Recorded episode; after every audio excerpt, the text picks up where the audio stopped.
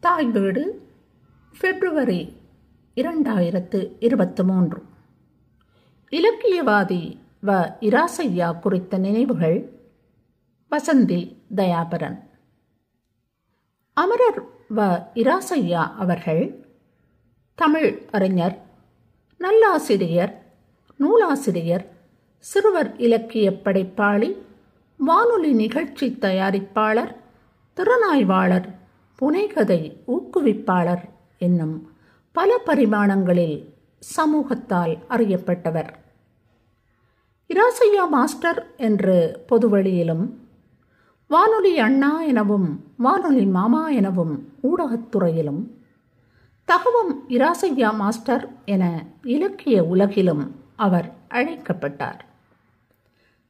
திருநெல்வேலி முத்துத்தம்பி வித்தியாசாலையில் படித்த காலத்தில் பேச்சாளர் ஒருவரது உரையை கேட்ட சிறுவர் இராசையா தனது ஆசிரியரிடம் சென்று அவர் தமிழ் மொழியே உலகிலேயே பழமையான மொழி என்றாரே அது உண்மைதானா? என கேட்டபோது உரையை கேட்ட மாணவர்களில் அது குறித்து சிந்தித்து வினாவெழுப்பிய ஒரே ஒரு மாணவன் நீதான் என ஆசிரியர்கள் அவனை தட்டி கொடுத்து உருவாக்கினர். அவ்வகையில் பண்டிதர் துரைசிங்கம் தம்பையா எனும் நல்லாசான்களை ராசையா மாஸ்டர் நினைவு கூர்வதுண்டு. கோப்பாய் ஆசிரிய பயிற்சி கல்லூரியில் இளமுருகனார் பி செல்வநாயகம் பண்டிதர் மகாலிங்கம் என்போரிடம் தமிழ் மொழியை செவ்வையாகப் பயிலும் நல்வாய்ப்பு பண்டிதமணியிடம் ஐயந்தெளியும் பேரும் அவருக்கு கிடைத்திருந்தன. பள்ளிப் பருவத்தில் இராசையா மாஸ்டர் சஞ்சிகைகளையும் நூல்களையும் தேடித் தேடி வாசிப்பதையும் அவை குறித்து நண்பர்களுடன் உரையாடி இரசனையை பகிர்ந்து கொள்வதையும் தமது பழக்கமாக கொண்டிருந்ததாக அவருக்கு நெருக்கமான நண்பர்கள் கூறுவர். அன்று முளைவிட்ட அவரது வாசிப்பு பழக்கம் அவரை எழுத்தின்பால் ஈர்த்துச் சென்றது. பெரியார் சோ சிவபாத சுந்தரனாரது ஈழகேசரி இளைஞர் மன்றம் அவரது எழுத்துக்கு நாற்று மேடையானது. அம்மன்றத்தின் முதலாம் ஆண்டு சிறப்பு மலரில் வ. இராசையாவின் கட்டுரை ஒன்றும் சிறுகதை ஒன்றும் பிரசுரமாகின என அமரர் செங்கை ஆழியான் பதிவிட்டுள்ளார். பின்னைய நாட்களில் அவரது ஒன்பது சிறுகதைகள் ஈழகேசரி வீரகேசரி என்ற பத்திரிகைகளில் வெளியாகின. அத்துடன் நல்லதொரு மேடை பேச்சாளராகவும் மரபு கவிஞராகவும் கூட இளவயதில் அவர் அறியப்பட்டிருந்தார். ஐம்பதுகளின் இறுதிப்பகுதியில் இலங்கை வானொலி நிலையத்துடனான அவரது தொடர்பு ஆரம்பித்தது. இளைஞர் மன்ற அண்ணா சிறுவர் மலர் மாமா கல்விச் சேவை தயாரிப்பாளர் நாடக உரைச்சித்திர எழுத்தாளர் என அது விரிவு பெற்றது. வானொலிக்கு ஏற்ற சிறந்த குரல் வளம் அவருக்கு வாய்க்கப் பெற்றிருந்தது. அவரது தயாரிப்பில் சிறுவர் மலர் நிகழ்ச்சியில் தாள லய நாடகம் அறிமுகமானது. சிறார்கள் தொடர் நாடகங்களை நடித்து பழகினர். இளைஞர் மன்றம் நிகழ்ச்சியானது திருத்தமான தமிழ் உச்சரிப்பு ஏற்ற இறக்கங்களும் உணர்ச்சி வெளிப்பாடும் கொண்ட நாடகத்துக்குரிய குரற்பயிற்சி கவிதை அளிக்கை முறைமை முதலியவற்றின் பயிற்சி கூடமாக இருந்தது. அவரது அக்கறையான வழி நடத்துகை பின்னாளில் பல நாடகக் கலைஞர்களும் பல அறிவிப்பாளர்களும் உருவாகவும் தத்தமது துறைகளில் புகழ் பெற்று விளங்கவும் வழி சமைத்தது. ஈழத்து எழுத்துலகுக்கு எழுத்தாளுமைகள் பலரையும் தந்தது. ஆயினும் வ. இராசையா பலரை உருவாக்கினார் என்று எவரேனும் சொல்லுமிடத்து அவர் அதனை மறுத்துரைப்பார். மாறாக அவர்கள் இயல்பாகவே திறமைசாலிகள் பொதிந்திருந்த திறமையை தாமே வளர்த்து கொண்டனர் என்றே குறிப்பிடுவார். ஊடகத்துறை விற்பன்னர்கள் பலர் வானொலி அண்ணா இராசையா தமிழை இப்படித்தான் பேச வேண்டும் என்று எமக்கெல்லாம் கற்றுத்தந்தார் எமது திறமையை இனம் கண்டு ஊக்குவித்தார் என்று அவர் குறித்து மனந்திறந்து பதிவிட்டுள்ளனர். எழுத்துத்துறையிலும் இதே கருத்தை இன்றும் பலர் கூறக் கேட்கலாம். ஈழத்தில் சிறுவர் இலக்கியத்துறை நலிவுற்றிருந்தமை குறித்து அவர் சிந்தித்தமையால் தொன்னூறுகளில் அவரது கவனம் அத்துறை சார்ந்ததாக மடைமாற்றம் பெற்றது. அவ்வகையிலே ஆயிரத்து தொள்ளாயிரத்து தொன்னூற்று இரண்டில் கவிதையில் கதை என்னும் வடிவிலே சண்டியன் ஓனாய் எனும் நூலை எழுதி வெளியிட்டார். பின்னர் சந்தனக்கிண்ணம் புதிய பூக்கள் எனும் கவிதை நூல்கள் வெளியாகின.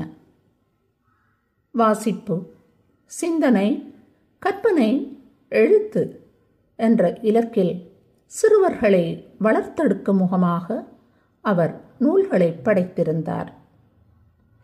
அவை சிறுவரின் வயதை கருத்தில் கொண்டு அவ்வப்பருவத்துக்கேற்ப எழுதப்பட்டிருந்தன. ரோபோவும் ஓசோன் படலமும் பாடுபொருள்களாகி புதுமை சேர்த்தன. தேர்ந்தெடுத்த சொற்கள் அவற்றில் கோர்க்கப்பட்டிருந்தன. சந்தமும் ஓசை நயமும் சிறுவர்களை கவர்ந்திழுத்தன. சிறுவருக்கான குரல் வழி வாழ்வு எனும் கட்டுரை நூலும் இரண்டாயிரத்து ஐந்தில் வெளியாகியது. புலம்பெயர் நாடுகளில் உள்ள வளருளம் பருவத்தினரின் புரிதலுக்கென எளிய நடையில் இது எழுதப்பட்டது. அவரது சிறுவர் நூல்களுக்கு இலக்கியப் பேரவை வடக்கு கிழக்கு மாகாண சபை இலங்கை சாகித்ய மண்டலம் என்பவற்றின் பரிசுகள் கிடைக்கப் பெற்றுள்ளன. அவர் தினக்குரல் பத்திரிகையின் சிறுவர் மஞ்சரி பகுதியின் தொடக்க நாட்களில் அதன் ஆசிரியராகவும் பொறுப்பு வகித்திருந்தார்.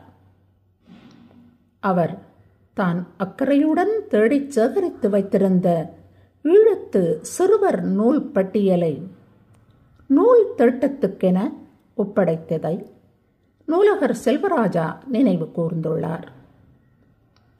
இராசையா மாஸ்டர் எழுதிய சிறுவர் நாடகங்கள் அனைத்தும் வேறொருவரிடம் சென்றுவிட்டமையால் அவை நூல் வடிவம் பெற தவறிவிட்டன ராசையா மாஸ்டர் வீரகேசரியில் குறுகிய காலம் ஒப்பு நோக்காளராக பணிபுரிந்தார். அதன்பின் ஜாகிரா கல்லூரியில் ஒரு வருடம் ஆசிரியராக கடமையாற்றினார்.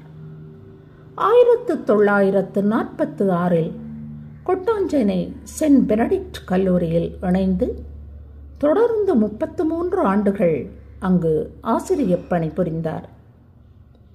அவரிடம் கல்லூரியில் பயின்ற மாணவர்கள் தமது ஆசான் சிறுவயதில் தம்மை ஆற்றுப்படுத்திய பாங்கையும் தமிழ் இலக்கிய மன்றம் நூலகம் என்பவற்றில் தம்மை அவர் உள்ளீர்த்து அதன் வழி விவாதம் மேடைப்பேச்சு எழுத்து என பல துறைகளில் தம்மை வளர்த்தெடுத்த பண்பையும் விதந்து பேசிக்கொள்வர் நண்பர் இராசையா பற்றிய அவரது மாணவர்களின் குறிப்புகள் ஆசிரிய கௌரவத்துக்கான வரைகோடுகளாக அமையும் என்பது பேராசிரியர் கா. சிவத்தம்பியின் பதிவு. சென்ட் பெனடிக்ஸ் கல்லூரியில் தரமான தமிழ் நூலகம் ஒன்றை கட்டி எழுப்புவதில் அவர் பெரும் பங்கு வகித்தார். அத்தோடு கொழும்பிலிருந்த எட்டு பாடசாலைகளின் தமிழ் மன்றங்களை ஒன்றிணைத்து தமிழ் இலக்கிய ஒன்றியம் ஒன்றையும் உருவாக்கினார். சென்ட் பெனடிக்ட் கல்லூரியின் தூண்களில் ஒருவர் என வ. இராசையா ஆசிரியரை கருதலாம் என அக்கல்லூரி முதல்வரின் குறிப்பு அமைந்துள்ளது. இரண்டாயிரத்து ஆறில் கல்லூரியின் தமிழ் இலக்கிய மன்ற வைர விழா நடைபெற்றபோது அவர் பிரதம அதிதியாக அழைக்கப்பட்டு கௌரவிக்கப்பட்டார். கொழும்பில் ஆயிரத்து தொள்ளாயிரத்து எழுபத்து நான்கில் உருவான தகவம் எனும் இலக்கிய அமைப்பின் தோற்றம் செயற்பாடு வளர்ச்சி என்பவற்றில் அவரது பங்கு மிகச் சிறப்பானது. ராசையா மாஸ்டர் தகவத்தின் தலைவராகவும் நீண்ட காலம் பணியாற்றினார். அவரது காலத்தில் தகவம் பரிசுக் கதைகள் இரண்டு தொகுதிகளாக வெளியிடப்பட்டு ஈழத்துச் சிறுகதை உலகை வளப்படுத்தின. தமிழகத்து இலக்கிய சிந்தனைக்கு ஒப்பாக ஈழத்தின் தகவத்தின் பணிகள் விதந்து பேசப்பட்டன. எழுத்தாளர்களின் படைப்புகள் அவ்வப்பத்திரிகைகளுடன் காணாமல் போய்விடும் நடைமுறை தவறிலிருந்து பாதுகாக்கும் இலக்கிய பெரும் பணியாக தகவத்தின் பணி அமைந்திருந்ததென அமரர் தெளிவத்தை ஜோசப் குறிப்பிடுகிறார். தகவும் எனக்கு ஒரு பிள்ளை என இராசையா மாஸ்டர் தன்னிடம் கூறியதாக எழுத்தாளர் கே ஆர் டேவிட் குறிப்பிட்டுள்ளார். பேராசிரியர் கா. சிவத்தம்பி அவர்கள். அலையோசையற்ற கடலின் ஆழத்தை நினைவுறுத்துகிற பணி அது.